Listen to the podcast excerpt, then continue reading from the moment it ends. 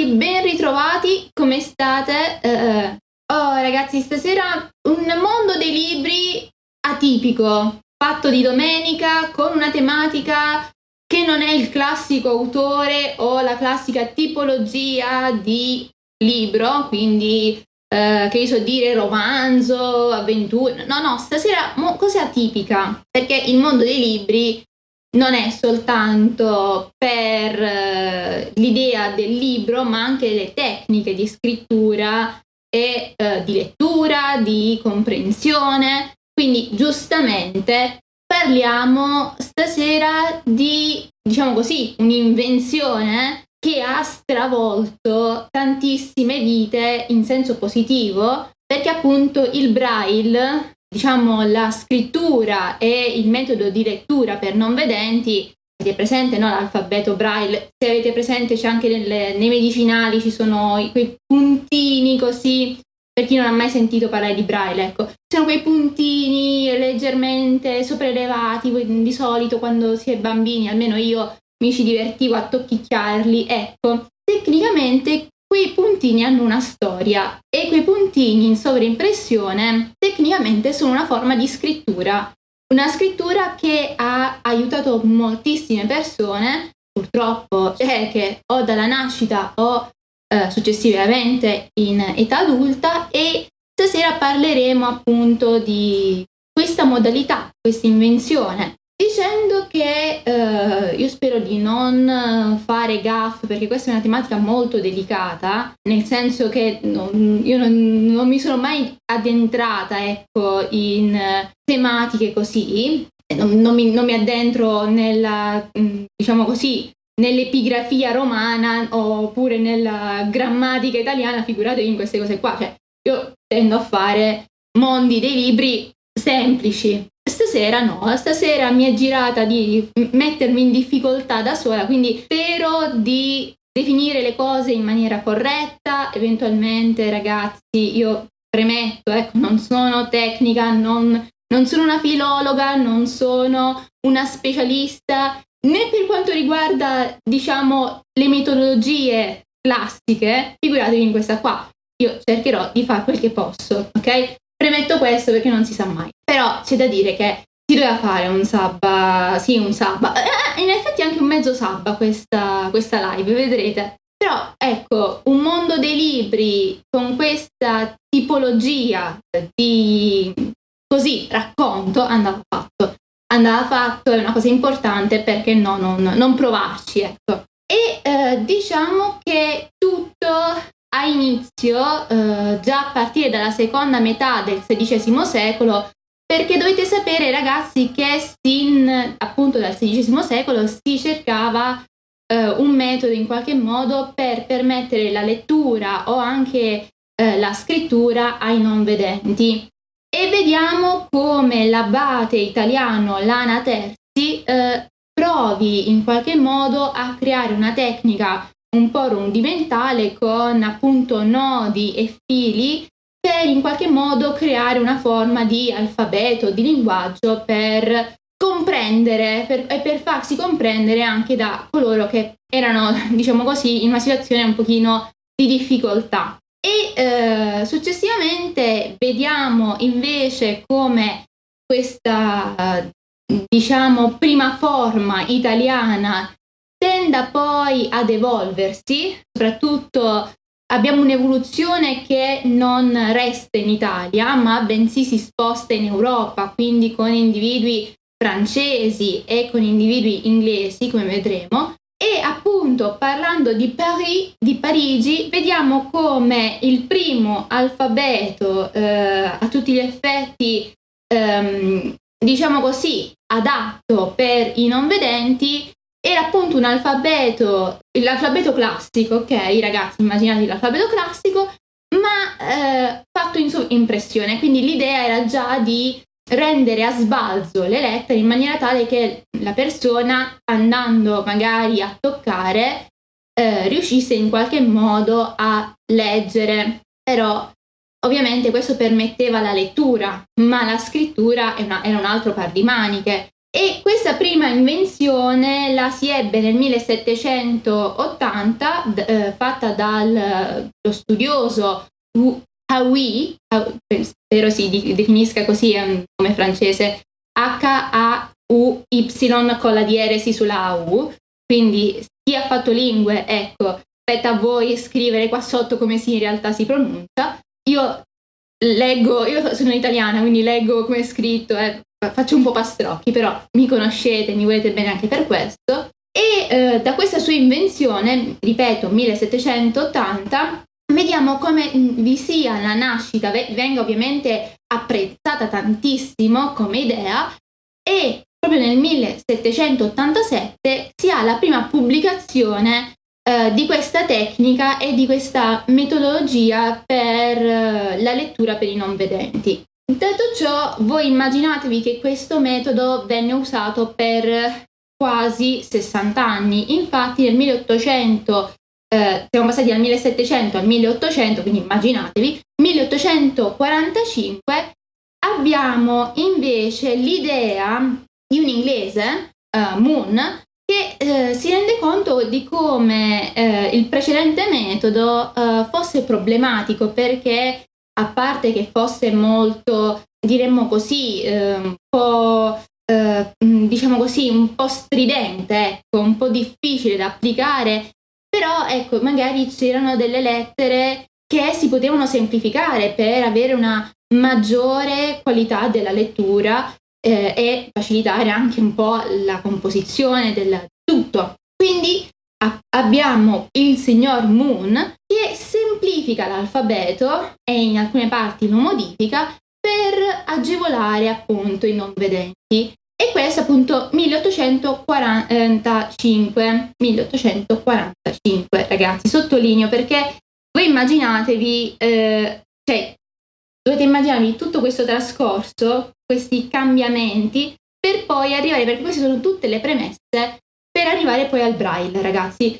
Sembra assurdo, ma se non ci fossero state queste premesse, probabilmente il nostro protagonista di stasera avrebbe avuto molte, molte difficoltà a magari inventarsi qualcosa. Ecco. Successivamente, ah, che bello, siamo sotto Napoleone abbiamo un capitano Barbier, eh, capitano di artiglieria, che si rende conto che in effetti usare le lettere è un po' anche lì, eh, benché Moon le ha semplificate, è un po' sempre problematico. È eh, un modo di scrivere e uh, anche di leggere lento.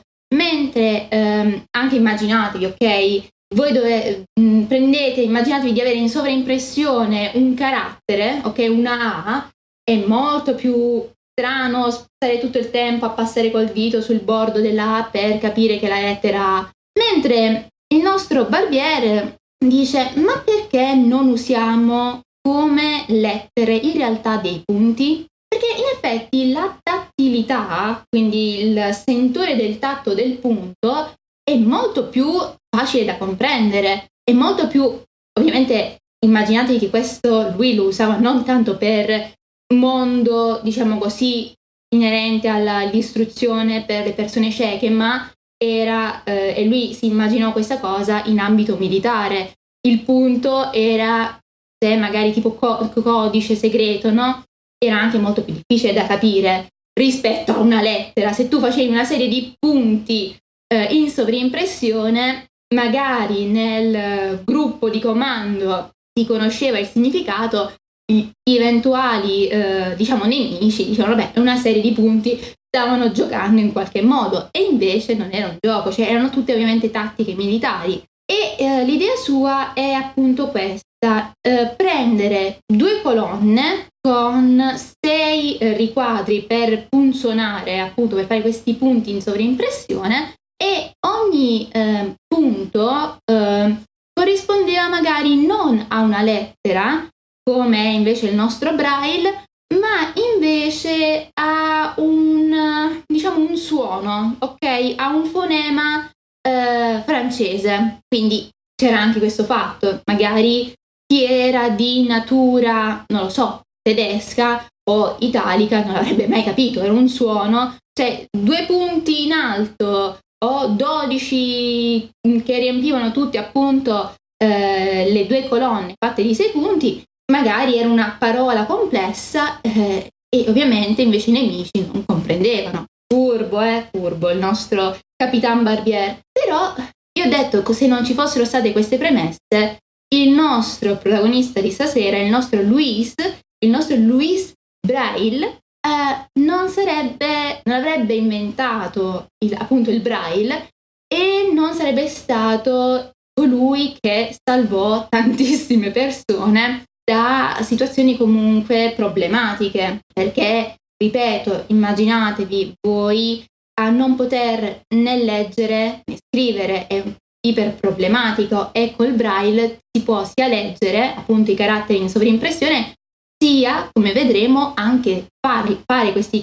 questi puntini, diciamo sulla carta, magari carta un pochino più spessa, non, non il foglio di, di, di, papiro, ecco, però magari cartoncino un po' più spesso fai il puntino in sovrimpressione e magari riesci a scrivere qualcosa, quindi immaginatevi un po' il mood, era tanta roba, era tanta tanta roba. E appunto chi è il nostro protagonista? Perché ho fatto le premesse, ma chi è costui? Il nostro Luis è un ragazzino abbastanza vivace, eh, ovviamente francese, nasce il 4 gennaio del 1809 a eh, Coup, allora, Coup, Coup, Coupvry, Coupvry, Coupvray, Coupvray, non, non lo so dire ragazzi.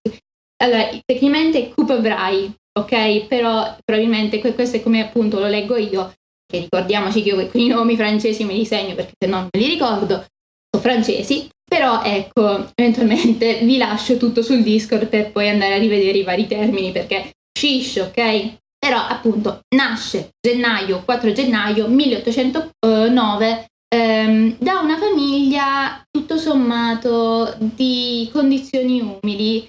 Eh, è un ragazzino che ha il padre che fa di mestiere il sellaio, quindi eh, lavora con punzoni, con attrezzature un po' pericolose e eh, come ogni bambino che si rispetti, eh, avete presente quando si dice i bambini teneteli lontani dalle prese, teneteli lontani dalle forchette, dai cortelli, dalle cose appuntite perché si possono far male? Ecco, il nostro protagonista lo vediamo un giorno appunto il padre si allontana, non, non lo tiene d'occhio, il bambino sgattaiola tutto zitto zitto nell'officina del padre e tre anni, ok? Quindi è comunque veramente un bambino ipercurioso, ci sta, l'abbiamo fatto tutti, eh? Siamo, quella parte della nostra vita, magari c'è chi non se la ricorda, ma fidatevi, fare problemi e disastri l'abbiamo fatto tutti. E se non che quando i genitori lo ritrovano, lo ritrovano ricoperto da un occhio, l'occhio sinistro coperto di sangue,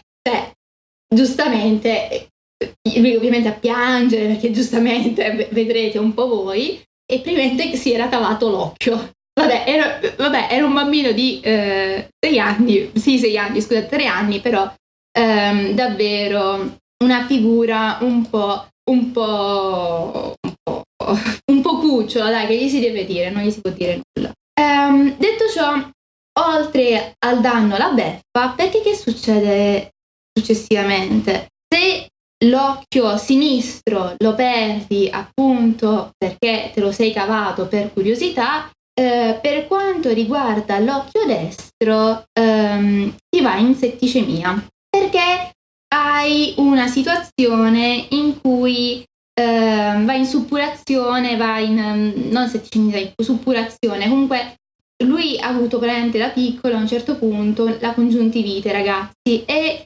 non c'erano, diciamo così, medicine, non c'era eh, l'antibiotico e, l'occhietto è iniziato a far pus, è iniziato a far male, povero, povero bambino, veramente, povero bambino, eh, praticamente un occhio era andato da una parte, a un certo punto anche l'altro occhio, l'occhio destro, le cornee non funzionano più, diventa cieco. Immaginatevi come situazione anche familiare. Tutto perché comunque lui, ok, magari l'occhio destro gli sarebbe comunque capitato lo stesso, ma per l'occhio sinistro, però ricordiamo aveva tre anni, ricordiamo aveva tre E fatto sta che questa situazione al limite della tragedia ovviamente intenerisce un po' i personaggi importanti eh, del paese in cui, della città dove abitavano appunto fam- dove abitava la famiglia appunto Braille. E vediamo come sia eh, il maestro di scuola ma anche l'abate e un nobilotto eh, delle vicinanze comunque si prendano a cuore di questa situazione e eh, spingano la famiglia, eh, aiutando anche il bambino, a provare ad entrare eh, tramite borsa di studio in una scuola a Parigi, una scuola che era appunto eh, per eh, diciamo i ragazzini purtroppo ciechi. Questa scuola, scuola appunto lui vinse la borsa di studio a 10 anni e eh, la scuola si chiama appunto Istituto per giovani ciechi di Parigi. Anco, penso che se lo cerchiate, do, non lo so, non penso ci fosse, non so se c'è ancora o meno, eh, ma sicuramente mm, se digitate su Google troverete magari la storia di questa eh, istituzione, diciamo così, di questo istituto. E um, cosa succede qui? Qui succede che il nostro caro eh, bimbo, perché comunque a 10 anni è ancora un bambino, si ritrova a um, vivere in un ambiente in cui tecnicamente gli veniva eh, insegnato come cercare di fare un mestiere senza l'utilizzo di appunto senza seppur cieco, ecco. Quindi magari aggiustare le sedie o magari suonare l'organo, ok? E cosa che eh, lui si avvicinò tantissimo alla carriera di musicista proprio di organo perché ehm, era tra le altre cose portato, quindi ehm, lo vediamo fare suonare l'organo in diverse chiese di Parigi e eh, iniziare anche a pensare un pochino a come aiutare i suoi compagni di, di scuola, potremmo definirli così, e se stesso. Perché dovete sapere che ehm, il metodo usato in quella scuola, eh, oltre ad avere comunque eh, gente che ci vedeva, il direttore ci vedeva, cioè un po' di, cioè, non è propriamente una cosa carina, cioè, erano un po' bullizzati, ecco, detto in maniera semplice, erano un po' bullizzati. Ehm, e mm, come possiamo aiutarci? Cerchiamo di ragionarci sopra. Eh, il metodo che ci insegnano è eh, quello che era eh, del 1780 di eh, Hawi, ok? Quindi quello in cui proprio ci sono i caratteri classici della scrittura messi eh, in risalto e basta, quindi non ci, non ci danno neanche modo di imparare a scrivere in una, magari in una forma non perfetta, ma comunque non ci danno neanche questo, questa opportunità, dobbiamo trovare un metodo. Dobbiamo trovare un metodo e cosa succede? Succede che um, a un certo punto uh, um, arriva nell'istituto 1821 il capitano di cui abbiamo parlato poc'anzi, quindi arriva tranquillo il nostro barbier e appunto spiega un po', eh, anche se eh, come mood militare, però spiega un po' la sua tecnica e ovviamente il nostro protagonista inizia a ragionarsi e si rende conto che in effetti ha ragione Barbier, cioè il, i punti eh, sono molto più comodi rispetto che i caratteri. Um, però appunto fare due, diciamo, due colonne di sei punti ciascuna, eh, poi usare semplicemente come metodo diciamo il suono invece delle lettere poteva essere un po' problematico, quindi lui eh, modificò a tutti gli effetti il metodo del capitano e eh, delle due colonne eh, che comunque rimasero, invece di, eh, mh, diciamo di fare di sei punti ciascuna, quindi queste colonne lunghe, decise di dimezzarli. Due colonne di tre punti ciascuna, in, che combinati tra loro, ovviamente ehm, in combinazioni ovviamente diverse, eh, venivano a creare non solo lettere dell'alfabeto, ma anche numeri, ma anche, e questo vi fa capire che lui comunque è appassionato di musica anche su questo fatto, ma anche note musicali, perché lui eh, creò spartiti, e sottolineo questo fatto, creò spartiti in braille. Cioè, eh, per farvi capire la passione e anche come ragionava il ragazzo. E una cosa del genere, boom, ovviamente i colleghi, i compagni uh, iper entusiasti, si vede come grazie a questa sua genialata, questo colpo di genio, pienamente riesca a uh, creare, uh, a creare comunque, sì, a farsi una fama a tutti gli effetti, farsi una fama tra i compagni, a farsi una fama con il direttore dell'istituto, eh, Pigner, che praticamente eh, lo incita e lo sprona perché capisce l'importanza e anche i vantaggi per l'istituto che questo ragazzino, cioè questo ragazzino ormai comunque diciamo adulto, era riuscito a portare un'innovazione rendendo illustre l'istituto e facendo laureare, diremmo così, o comunque facendo e permettendo a 50 suoi compagni di diventare organisti professionisti grazie al braille. Quindi imparare le note e poi a memoria suonarle, magari. E quindi eh, la situazione è ma senti, mio caro lui, ma ti andrebbe di diventare professore a questo punto qui da noi? Perché sai, hai fatto, ci hai fatto un favore, ci hai a tutti gli effetti eh, dato una spinta al, alla nostra scuola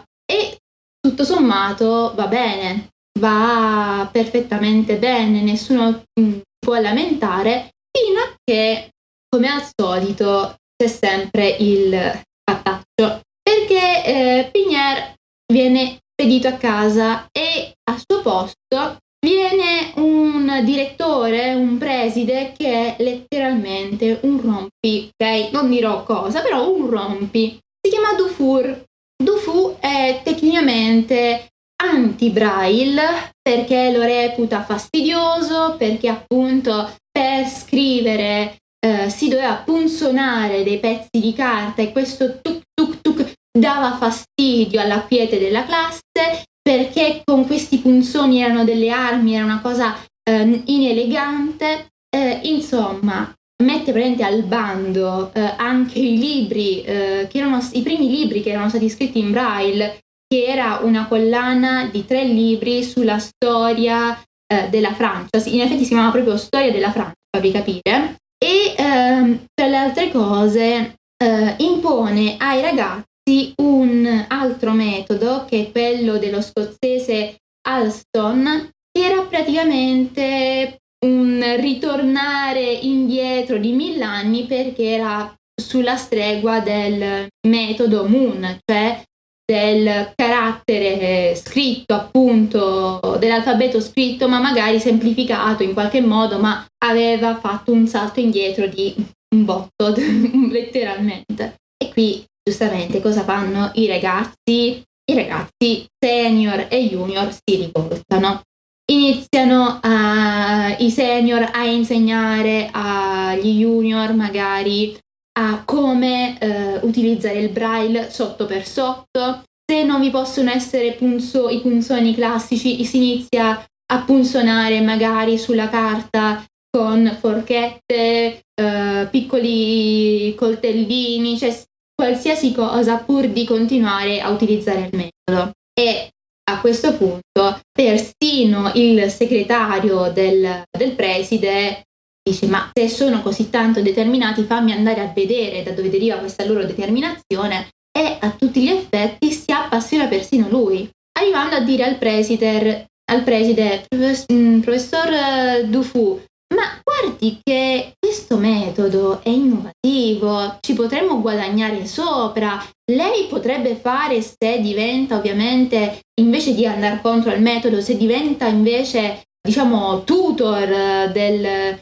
qui presente professor Braille, potrebbe, mm, perché no, fare ancora più carriera, successo. Letteralmente la, gli fa, lo adula, lo, lo adula, come si chiama l'accento, che cosa ho detto? Vabbè, comunque se la liscia in tutti gli effetti. Eh, ma, ma, tu sei un così bravo docente, ma guarda, ci guadagni anche tu, gli, gli fanno usare i soldi, eccetera, eccetera. e ovviamente Dufu, ah, allora va, va benissimo, va benissimo. Insomma, comunque i professori sono sempre un po' particolari. E però questo permette questa situazione di un po', un po grigia, ecco, dell'atteggiamento del, del preside Dufu, permette al metodo Braille di espandersi. Vediamo appunto come il nostro Louis eh, inizi a scrivere anche, a utilizzare i caratteri Braille anche per alfabeti di altre magari lingue,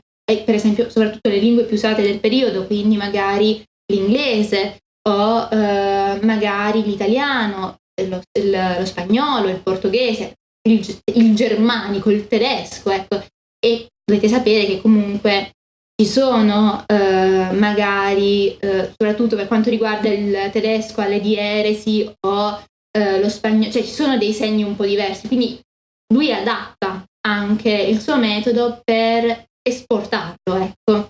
E la cosa funziona. La cosa funziona, ragazzi, tra le altre cose, vediamo come il metodo Braille venga anche eh, migliorato da eh, Foucault, Foucault, Foucault, altro ovviamente studioso, e eh, al, diciamo, come al solito comunque morì giovane, è un master che sottolineo questa cosa, comunque alla morte del nostro protagonista che eh, avviene nel 1852, eh, vediamo come sia eh, in Francia, eh, cioè in Francia diventa letteralmente il metodo per eccellenza usato eh, proprio nella nazione. Abbiamo magari eh, anche diciamo persone straniere, quindi per esempio um, l'imperatore del Brasile che 1854 si interessa al, al, al metodo per il suo popolo. 1860 vediamo come vi siano diversi volumi eh, in braille sia in francese che in tedesco. Quindi immaginatevi un po' il mood, che proprio si espande in macchia d'olio. E eh, persino, persino gli inglesi arrivano alla scelta.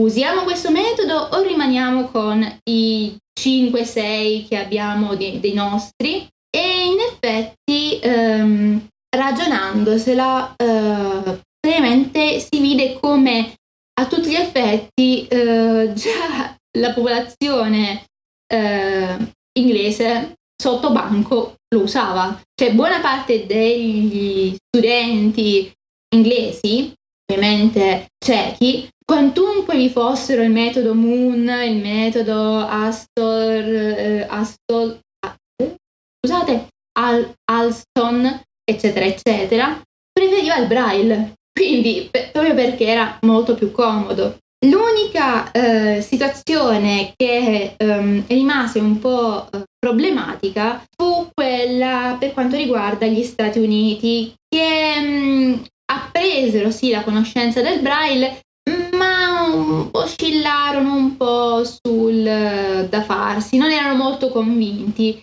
Vabbè, diciamo che ancora cioè, c'è stato un periodo in cui non era ben visto ecco, a tutti gli effetti. E sappiamo che diciamo il secolo scorso, 1949, eh, grazie all'UNESCO, il Braille è stato eh, diciamo reso noto a tutto il mondo. Quindi per ovviamente permettere a tutti, o almeno chi vuole, eh, di poter appunto utilizzare questo metodo e ovviamente essere agevolato per quanto riguarda lettura e scrittura. Per quanto riguarda invece, ehm, voi mi direte l'Italia, ok? Beh, ehm, tecnicamente dovete sapere che anche in Italia eh, questo metodo venne applicato. L'Italia fu molto ricettiva e diciamo che vi sono attualmente, per farvi capire da come si è evoluta un po' la storia anche della strumentazione per scrivere in braille, si è passati dalle tavolette di braille, che erano tavolette lignee, eh, in cui, eh, come faccio a spiegarvelo. Si aveva un punzone, venivano queste tavolette, ok? E eh, erano tipo... Mm, avete presente la, una chitarra? Ok, lo so, che c'entra la chitarra? Ecco, immaginatevi una tavoletta ligna. Poi c'erano dei fili, ok, che squadravano in un certo qual modo e tu appoggiavi la carta e foravi sui fili, creando ovviamente non veri e propri fori, ma comunque calcando in qualche modo e lasciando un, diciamo così, un punto in sovrimpressione. Ovviamente mi direte che razza di descrizione è, eh, se eh, avete modo di, vi dico, cercate tavolette di braille, guardandole è molto più semplice che a spiegarsi a tutti gli effetti. Però il concetto è ehm, sempre base e tu con i puntini ci funzioni sopra. Uh, altre, ecco, da questa eh, diciamo tipologia, ok, si è passati ai giorni nostri a veri e propri software, ok, con eh, anche impostazioni sia software che hardware per quanto riguarda eh, la pesantezza appunto dei software sul computer che permettono eh, di in qualche modo scrivere. Ora non mi, non, mi di, non vi so dire di preciso come perché tecnicamente penso che ci sia un, magari anche una cosa sonora nel, nel mentre per, per, far capire dove la, la, persona può andare a cliccare per poter uh, appunto uh, punzonare il foglio digitale, um, però non ancora non sono diciamo metodi sperimentali, però uh, ci sono stati anche altre diciamo strutture, altri, altri apparecchi, tipo il dattilo braille. Avete presente la macchina dattilografica, no? Quella tin eh, e vai a capo, no? La usavano i nostri genitori, era il, il, diciamo l'antenato del computer. Ecco, c'era un uh, corrispettivo della macchina dattilografica che era il dattilogramma che funzionava invece di mettere con l'inchiostro la carta e quindi scriveva uh, in braille, tu cliccavi e uh, magari facendo sotto, facendo dei riquadri e avevi veramente eh, ovviamente il foglio non era fatto a righe come ce lo si immagina noi, ma era strutturato in maniera tale da poter ehm, scrivere con i crismi che sono quelli del braille e in effetti c'erano diversi risultati anche di libri che sono stati scritti in questa maniera che sono tutti gli effetti eh, notevoli. Ma altro metodo ancora eh, potrebbero essere i vari casellari. Cosa sono i casellari? I casellari sono principalmente italiani come cose, vi è una tipologia che è quella bolognese e un'altra che è di natura triestina. Eh, immaginatevi una scatola in legno con degli scomparti eh, tipo mh, mm, a scacchiera, ok? E ehm, questi scomparti vuoti e tu per invece del punto, ok?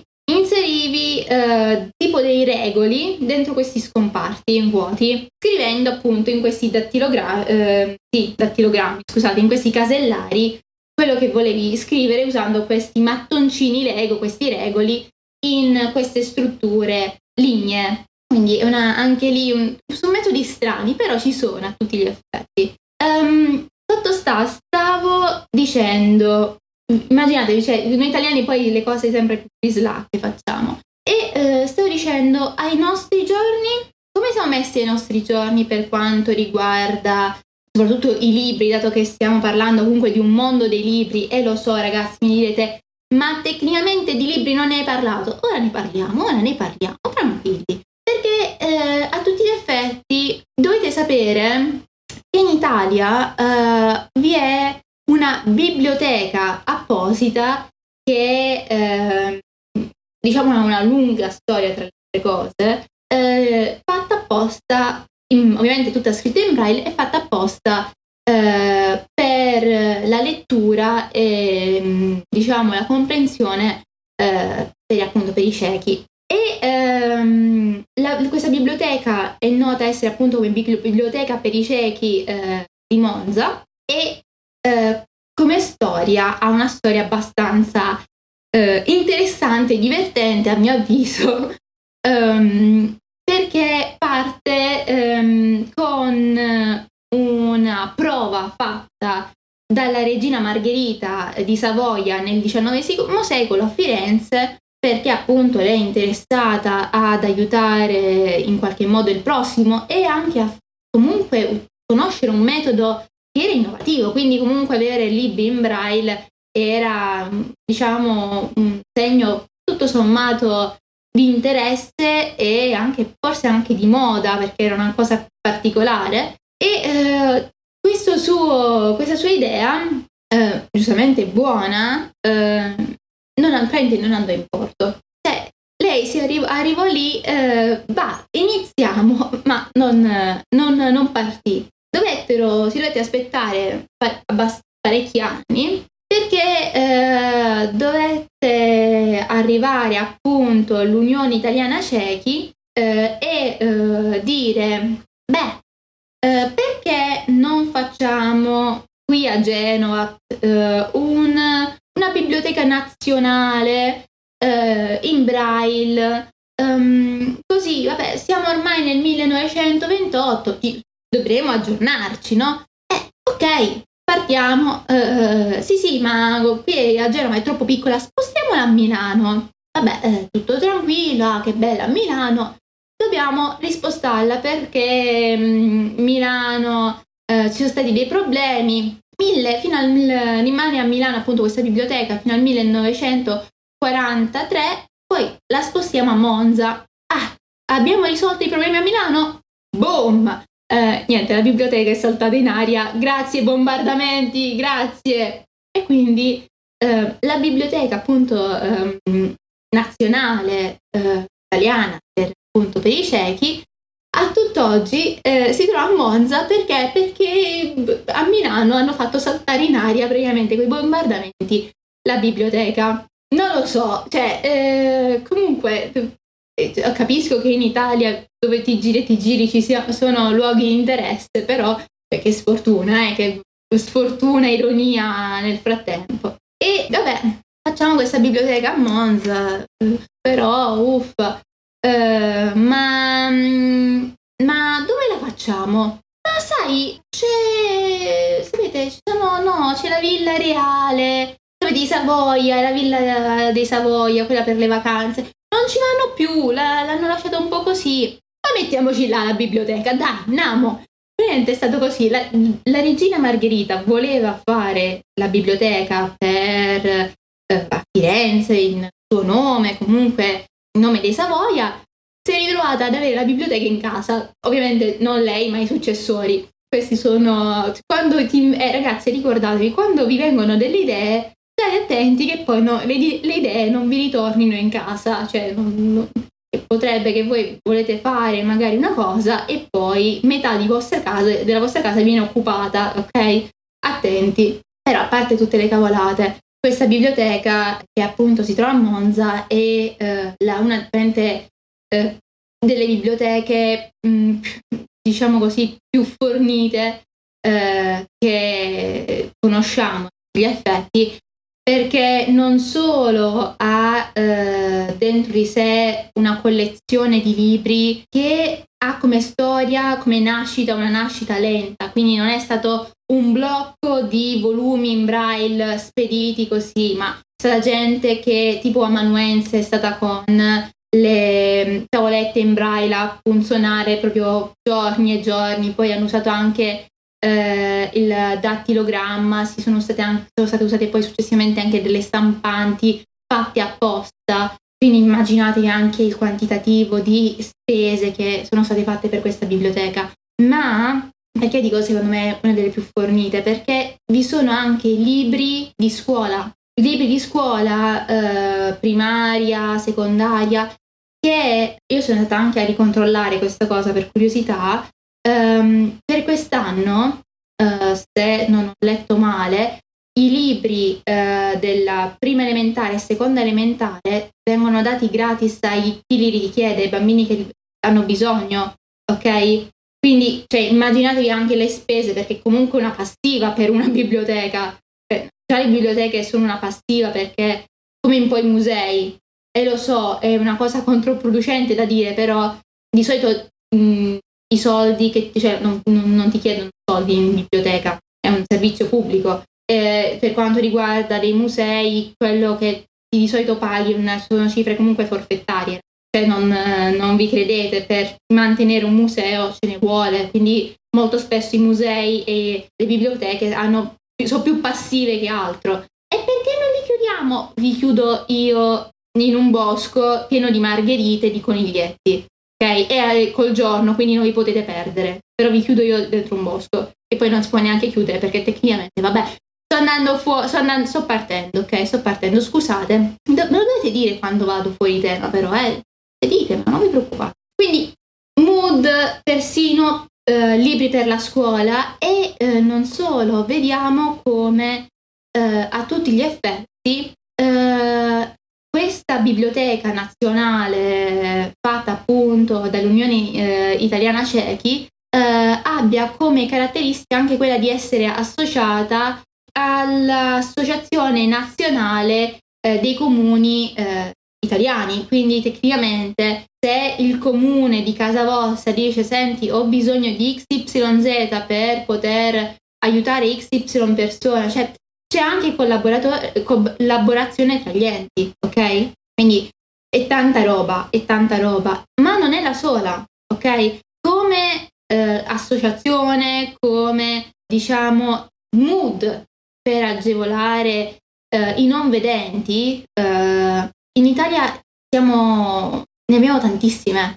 ok? Volendo calcolare, ragazzi, ne abbiamo veramente tante, perché ok, l'Unione Nazionale, eh, cioè l'Unione Italiana eh, dei Cechi, Nazionali dei Cechi, una, la Biblioteca di Monza, due, ma anche eh, il, um, l'istituzione Pro Cechi eh, di um, Padova, che eh, permette eh, di educare da materiale didattico per bambini nati ciechi e permette la riabilitazione invece degli adulti che per colpa di malattie o situazioni problematiche sono diventati ciechi, quindi magari gli permettono di in qualche modo rientrare, cioè imparare a vivere come cieco e magari imparare magari il, bra- il braille o eh, in qualche modo ritornare a essere loro stessi, perché comunque l'essere ciechi come essere sordi, come, cioè penso che comunque qualche problema lo dia, ok? È comunque un problem- sono problemi seri, cioè purtroppo le malattie no? non, non, non, le vogliamo nessuno di noi e ci dispiace eh, se qualcuno le ha.